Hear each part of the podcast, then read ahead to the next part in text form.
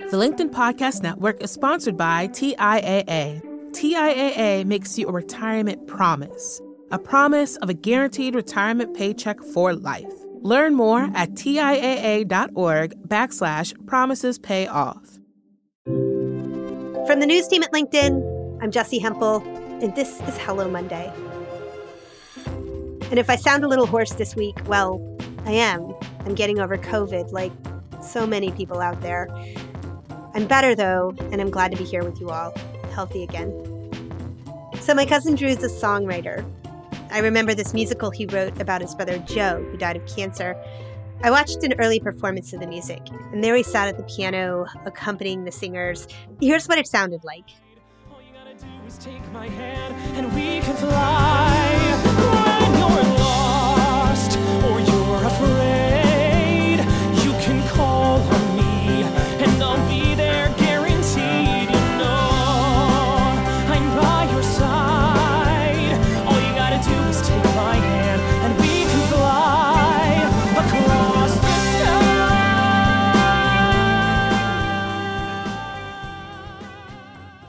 Great composer, and he has drive.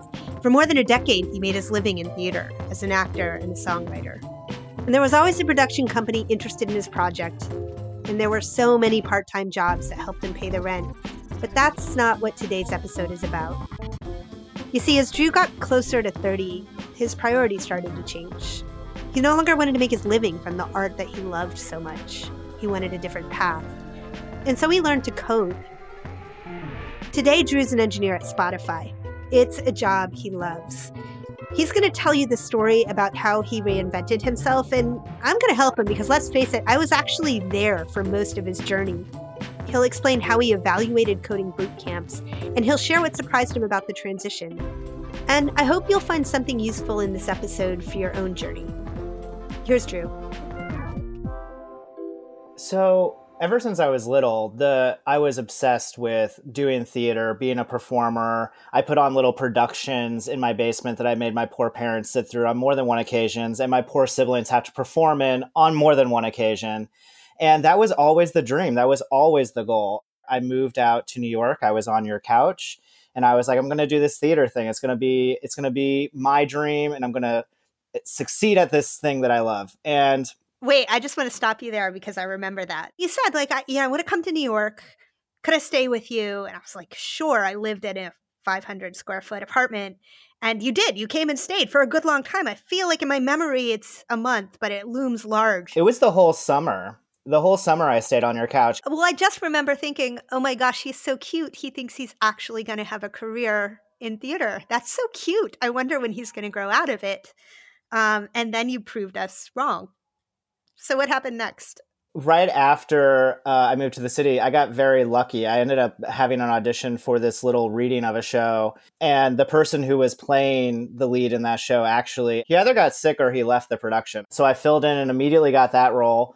Um, and got to play that lead part, which was really cool. And then after that is when I actually started shifting careers because I found out that I was more in love with the act of creating the stories rather than the act of performing the stories. So I became a songwriter and orchestrator. And it was just one of those weird things that the universe worked out for me. And that's what I did for the next almost seven or eight years. Wrote a few shows and had a few on contract. And it was a wild journey that I did not expect when I was on your couch. Well, I remember how. Uh how awesome it was that suddenly you were writing music and you were conceiving of shows and you were constantly talking to people who were in the business of producing these and you were constantly getting like right up to the starting line where one of these might take off. And there was this forward momentum and this sense during your 20s that this was going to become something significant. And at least I took significant to mean two things. One is your shows would be produced, and that was going to be really cool. And two is you would make money off of this. Like being rich, that wasn't even on the table, but like enough money to pay your rent, maybe even think about up up leveling your life so that you uh, didn't have to have roommates forever and ever. And all of that was always sort of just over the horizon, which I think is how it is a lot in theater. But but what was the actual reality of that lived experience in your 20s? The hustle is extremely real. And I don't think it's just in theater. I think it's across most industries. The hustle is extremely real. I was under contract. I was working with a lot of Broadway names. I was very lucky in that sense. There are a lot of people who don't get to do that but I also was working three part time jobs and thinking about, Will, what am I going to eat this week? How am I going to pay my bills this week? And it was this weird back and forth balancing act with my brain being like, well, I'm so close to getting what I want to get. That's not a guarantee, while also still hustling and struggling and and I guess some people would say paying your dues, but trying to get to that next step personally in my real life with what I was going through. Drew had great moments working on cool projects and frustrated moments that left him feeling demoralized. And along the way, he kept asking me, his older cousin, well, what do I do about certain milestones? Like, what if I want to buy a house someday? Around then, bit by bit, he stopped being able to see a path forward in theater. Not in the way that he had dreamed, at least. Well, so a couple things changed. First, at one point in time, I the contracts that I were under had expired, and we had decided to not move forward, the production company and myself. And so, what I had ended up doing is I kind of retreated just into my part time work. And luckily, I had wonderful employers at the time who really took care of me and gave me opportunities in coding because they were trying to broaden their own marketing scope and i they asked me if i was interested and i started looking into it and I, the more and more i looked into it the more and more i was starting to see how much i enjoyed working on this new thing that I had never seen before, both from just practical day to day work, but more importantly, from a creative aspect of solving a problem and making user stories. And I distinctly remember there was one incident where I was starting to look at what life was like as a theater professional on the back end or the admin side and what my life could look like going one route, or if I were to take these new skills that this job had offered me and start to apply it to what a job on that route would be. And I started to really question what I wanted in life. Like there was a shift in the questions of like, what makes me happy? Um, art makes me happy, music makes me happy, but those are things I can still have and also hopefully one day have a house, hopefully one day retire, hopefully one day have a family. But both of these paths will not necessarily provide that. And that's where I started asking those questions of where I needed to go for what desires I needed in my life. Well, so around that time, you began looking into coding school. And now, in retrospect, that makes all the sense in the world. But at the time, that seemed like a like a funny departure from the things that I associated you with. So, where did you even get the idea that maybe it would be a good idea to learn some engineering skills? So it honestly started at the job that I had worked between when I was actually songwriting and when I went to the coding camp. Um, the, my employer at the time, like I said, she was looking to broaden the marketing department and needed someone to start doing some coding for that and asked if I had any interest and I was like, "You know what? I'm always up for a challenge. Let me let me take a look at this." So I started playing with basic HTML and CSS and I was like, "Oh, this is cool." And then as I got more and more into it, I started to get more and more jazzed by what I was doing because it was something brand new and thinking back to my childhood, like I always loved science, I always loved math, I loved those things. And it was playing with a part of my brain that I hadn't played with in a long time.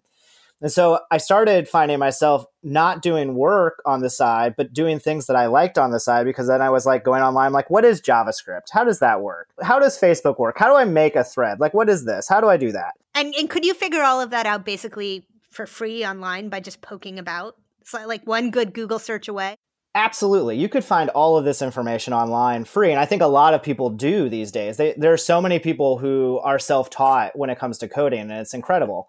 But as time went on, I realized that my skills were limited in the sense that I didn't know the industry and I didn't know people in the industry. I really didn't have a network of coding friends. I had a network of beautiful singing friends, but not coding friends so I knew that I needed to take the initiative to somehow ingrain myself into that community. And when I started looking at boot camps, what I realized is not only were you going to be ingrained in your own little mini community within the boot camp, but you were going to start to get those networking connections and get your foot in the door essentially to go forward into the other the other track, I guess is what you could call it, that I was starting to consider.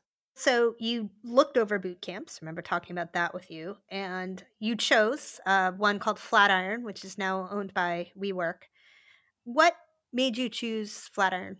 I think what made me choose Flatiron is on from a practical standpoint, their job placement rate is super high because they have a career services department that helps connect you with different employers, helps get your foot in the door with various interviews, employers, jobs. But I think what also made me choose Flatiron is when I was talking to the people on the phone because I'm a little bit crazy and I have to do all the research in the world before I can accept something. I'm not I'm not very good at jumping into the deep end all the time. The conversations they were having with me were very much that they understand that it's a community of individuals taking a step in the direction they want to go and they're here to support that. And for me, that meant the world to me because I felt like I was a 30 year old at this point going into a field with a bunch of 22 year olds about to like basically not be able to do anything, be the old man in the room. Right. And here I am hearing about these people who are younger, older, from different backgrounds, all just trying to take a chance on what could be a potential new future for them. And that just felt like the right fit for me. Did you feel old or young at 30? I felt both, to be honest. I love my 30s now, but at the time when I hit 30, I'm like, wow, I have not achieved so many things that I thought I would achieve by 30. but also, I still feel like I had time. I still had time to do things, but there was more pressure under that time. There's an important piece to remember about Drew's coding journey it wasn't free. That can be a real gatekeeper for a lot of people looking to make changes. So here's how Drew handled coming up with the $15,000. I had a decent amount of savings, but I also was prepared to take out a loan for that because I knew that what I was doing was worth it was worth the risk essentially. And additionally, one of the things that I've always loved about Flatiron is they have it set up that you can do deferred payments to them and like work it out with them. You don't just pay a lump sum of 15,000. It can be over the course of time. And so that also helped make my decision. But yeah, for me, it was a student loan and some credit card were you also able to work part time during the time that you did it, or did you have to leave work and also figure out how to cover your living expenses while you did it? The employer that gave me the opportunity to learn the skills while on the job was extremely gracious and was able to keep me on part time. So, what I would do is I would work through the week, Monday through Friday, nine to five, nine to six ish then I would go home, get on my work laptop, answer any emails, get anything done for them part time. And then on Saturday and Sunday, I would do my homework for the next week for the boot camp. You were busy. I was busy. I didn't see anyone. I didn't no. see a single soul. well, how long was the boot camp? Uh, the boot camp was 15 weeks. We're going to take a quick break. When we come back, Drew talks about the transition from boot camp to the tech world. The LinkedIn Podcast Network is sponsored by TIAA. In the last 100 years, we've seen financial markets swing, new currencies come and go, decades of savings lost in days, all showing that a retirement plan without a guarantee, quite simply, isn't enough. So, more than a retirement plan, TIAA makes you a retirement promise a promise of a guaranteed retirement paycheck for life, a promise that pays off. Learn more at TIAA.org backslash promises pay off. Hi, I'm Tomer Cohen, LinkedIn's Chief Product Officer. On my podcast, Building One, we dive deep into what it takes to build great products. Recently, we had Zach Perret, the CEO of Plaid, and he shared about his struggles building a financial app for consumers and how he was able to turn it all around with a critical pivot. Take a listen. I personally couldn't resonate as much with the consumer set that we were trying to reach. I just didn't have that level of empathy. When we made the shift to building a B2B product, though, I was building the product that I wanted. My co founder and I were creating the product that we wanted ourselves, and we had so much empathy for what that product was. Such a great insight. You know, in that sense, we got lucky because we were, we were creating a thing for ourselves. And then the people that we were talking to also had the same problems we did. They were fintech developers. We'd been a fintech developer, uh, we'd been trying to build a fintech product for a year. And so we had such deep empathy. We had such a clear ability to. If you want to hear more of Zach Perret's story and the lessons that follow, listen and subscribe to my podcast, Building One. And we're back. So, after his time at Flatiron, Drew was ready to enter this whole new work era. And that hustle he needed for theater, he needed it for the tech sector too It's funny. It's like going back to theater when you first came to New York. You go back into the hustle. You go back into the I need to network. I need to meet people. I need to get my name out there. I need to have these interviews and these face to faces. And additionally to that, you also needed to continue to learn to grow. One of the things that I feel like Flatiron is a champion at teaching is they teach you wonderful technical skills but the key is they teach you how to learn and how to find the answers to what you're seeking on your own so that you can be self sufficient in that skill. And so it really becomes that game of you constantly trying to find answers to questions and grow. And luckily, they do partner their graduates with career coaches to help them through that transition. But that's kind of what it became. I went back into that hustle just with a different energy, a different rejuvenation of it, if you will. I remember also a point at which you realized that um, regardless of whether you thought you would like coding, you thought it was a good opportunity, but there was a point at which you realized that actually coding called on the same source of creativity as writing music, and they were similarly satisfying to you. Am I am I explaining that right?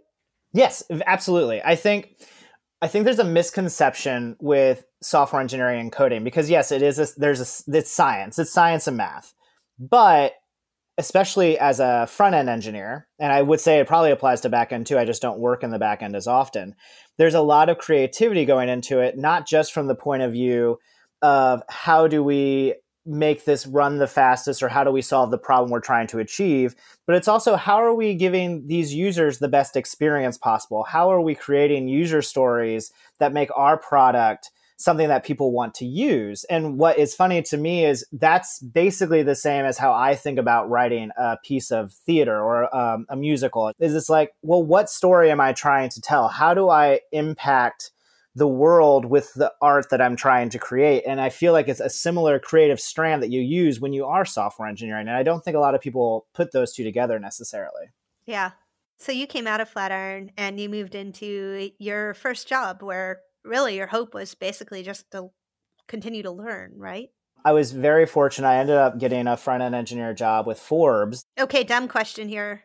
Front end engineer, back end engineer. What are we talking about? What's the hierarchy? What do our listeners who've never done this want to be? Yeah, absolutely. So, back end engineers, they primarily deal with a lot of our data they deal with a lot of how we format things on the back end, save things. They do some uh, data manipulation for the front end, and then front end receives all of that data and is essentially the CI or the user experience. So whatever you see on the web, that is what front end is doing. Um, and so that's kind of the two spectrums that you see the most the front end and the back end. And how did you decide that you wanted to be a front end engineer? Well, I decided on front end mostly because I love the user story aspect of it. I love having those conversations with product and with design and talking about, well, what can we do to make this the best experience for the user? How what kind of users are there? How many users will want this versus that? And the front end gets to do a lot of those pieces, which I really, really enjoy.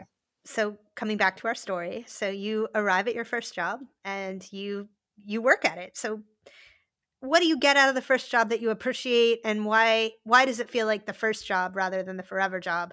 What i get out of the first job that i appreciate is that that employer really gave the opportunities to their engineers. It was very much a situation where if you wanted to take a lead role on a project or you wanted to take a lead role on a feature you could use your voice and you would be heard and you would be able to essentially attach yourself and lead that project going forward. It was very much a situation where you kind of steered your own ship within the boundaries of what they needed us to achieve. And I was super appreciative of that because for me, I was trying to learn, I was trying to grow, but I like to be able to like chase things that I'm really passionate about. And I got to do that there. But I also think that as with most things, the more and more you grow within a company, you either get to a point where you've grown as far as you can, or you get to a point where you need to mix it up. You need to change up what you're working on. And after working within that code base for three years, it was time to mix it up. I was ready to to take on a new challenge. I felt that I had gone as far as I could within that ecosystem. So within the last year, you move jobs and now you're you're at Spotify and it's it sounds like it's kind of a dream gig, right? Absolutely. The product is something I believe so fully in. We actually work on podcasts, funny enough. Um, here we are making one. Uh-huh. But You work on the the Anchor acquisition, which is like podcast for the people, right? Yeah, exactly. The way that you can make podcasts and then distribute them and put them onto Spotify and other distribution platforms. But I think what really drew me to the job is all of a sudden I found myself being essentially the person on the back end helping other people tell their stories, helping other people create stories for people to listen to and learn from and grow from. And I was like, well, now I'm just doing what I wanted to come out to New York to do, which was to tell stories. And now I get to do it all over again, but from a totally different capacity, a totally different way of looking at it. And I absolutely adore that I get to do that every single day. Right. And this new career path that you have found yourself on, it sounds like you find the work itself very satisfying. What has it opened up for you beyond that in terms of the life choices that you can make? I mean, it's given me security. I think this job, and I feel like this path that I've chosen in general, has given me the security to go back to the original question when I started to ask myself, what are the things I want in life? And if I had gone down the other path, maybe I would be able to have those things. But I know that this path allows me the ability to plan for what my future will be. It allows me the ability to think about, well, what would owning a home look like and not be just a dream scenario, but actually a scenario where it is possible. What would be having a family be like? There are so many opportunities here because this career that I've chosen now is actually allowing me to have those things and have those options as actual tangible things that I could achieve one day. Drew has some advice for emerging theater artists or anyone who's struggling to balance their survival job and their art. When theater artists, specifically college theater artists, have talked to me in the past and they ask me for advice, I'm always like, well, listen, there's two things you need to know. One, the minute you focus solely on your survival job is the minute that you aren't able to do all the things you want to do in theater, and you need to ask yourself if you're okay with that or not. Or you need to figure out a way to be able to support yourself potentially with passive income so that you can still chase all of those theater opportunities. Because as time has gone on i feel like there's less and less part-time work that will allow you to leave to go do theater and still come back back and forth. It's hard to find those jobs. And so there's part of me that i would love to go back to myself and, and tell myself drew go code. Go do that and just write on the side. But there's also part of me that like i think it was important that I had to do the hustle for a while because it took doing the hustle and me being like, I am doing this thing. I am in it to win it. This is what my life will be. For me, then to realize that the hustle was not what the future was for me as far as what I wanted in my heart. What I wanted in my heart was to be able to settle down one day, to be able to not have to ask the question of how am I going to pay my rent or how am I going to pay for food this week, what I wanted in my heart was to be able to actually feel comfort in the future that I was creating, and that the art needed to be something that was for my heart in a different way. So, while we were recording this interview, my producer Sarah asked Drew if he wished he'd done anything differently or started earlier. And while they were talking, all I could think about was this amazing fundraiser for St. Jude's, the children's hospital where his brother was treated. That night was magic. Drew performed his work at the Signature Theater in New York. Small and intimate, but dazzling in this special kind of way. And watching Drew play the piano, feeling the buzz in the audience, I'm so glad I got to experience that. I mean, it was really magic. And if he hadn't given himself the chance to live out his artistic dream, well, everyone in that theater would have been robbed of that moment. And in a way, now that Drew's able to make his living in another medium, he's freer.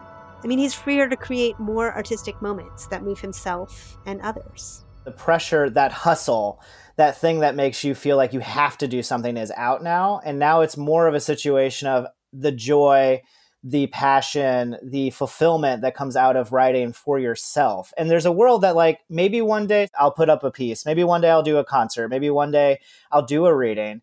And I do hope to contribute back to the theater community in the future. I truly do. But it also now gets to be something that I do for me and not for a contract and not for a producer, but at this moment I get to find joy in because it's what I loved to do when I was five. It was what I loved to do when I was six, telling a story because it just brought me so much joy. And that is what I feel like I get to do now because I don't, I'm not thinking about all of the things that are the practical things you have to think about when you work in the industry. All I'm thinking about is making a story and finding joy in making that story. I'm awestruck by the way that Drew sees his work and his artistic passions as parallel tracks now. He just seems happier. So I asked him to share some parting advice with our Hello Monday community, and I love what he had to say. A friend of mine recently made a comment where she was saying, we sometimes get stuck on this idea that you can only be good at one thing. If you're good at science, you're good at science. If you're good at math, you're good at math. If you're good at art, you're good at art.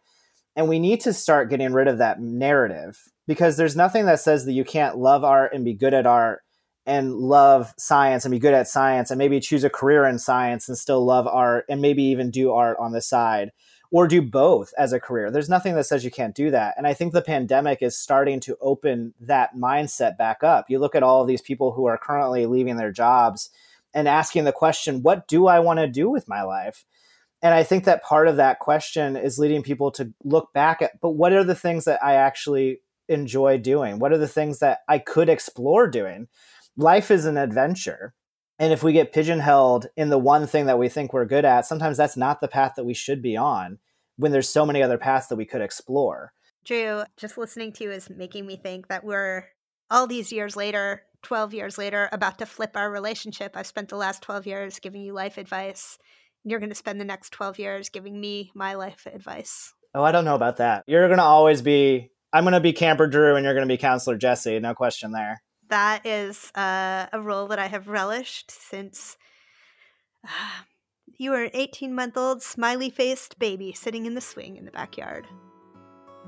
That was Andrew Overcash, aka my little cousin Drew, and a front end engineer at Spotify Sometimes life hands us the unexpected, and it's on each of us to make a difference with it as best we can. And sometimes we pivot to face that unexpected thing, and we thrive. For Drew, it was trading and composing for coding. For our producer, Sarah Storm, who's an actor, it was stepping behind the mic and producing podcasts.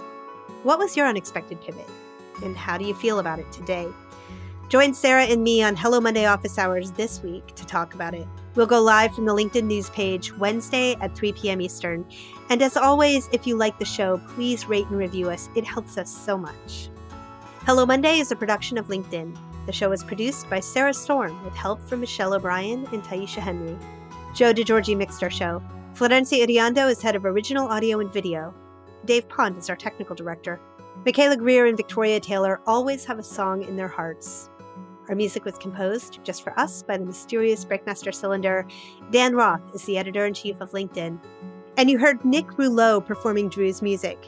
Stick around after the show for more. I'm Jessi Hempel. We're back next Monday. Thanks for listening.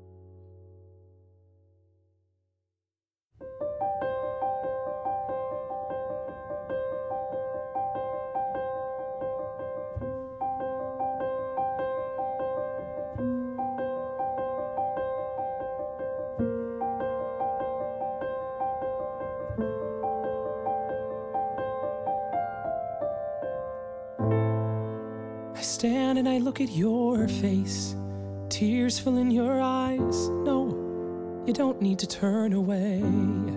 I'm right here by your side.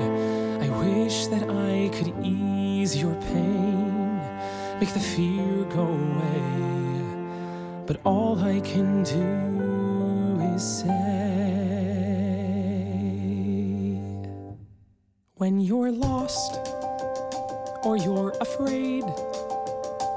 you can call on me.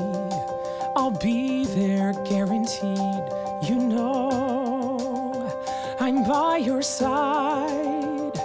All you gotta do is take my hand, and we can fly across the sky.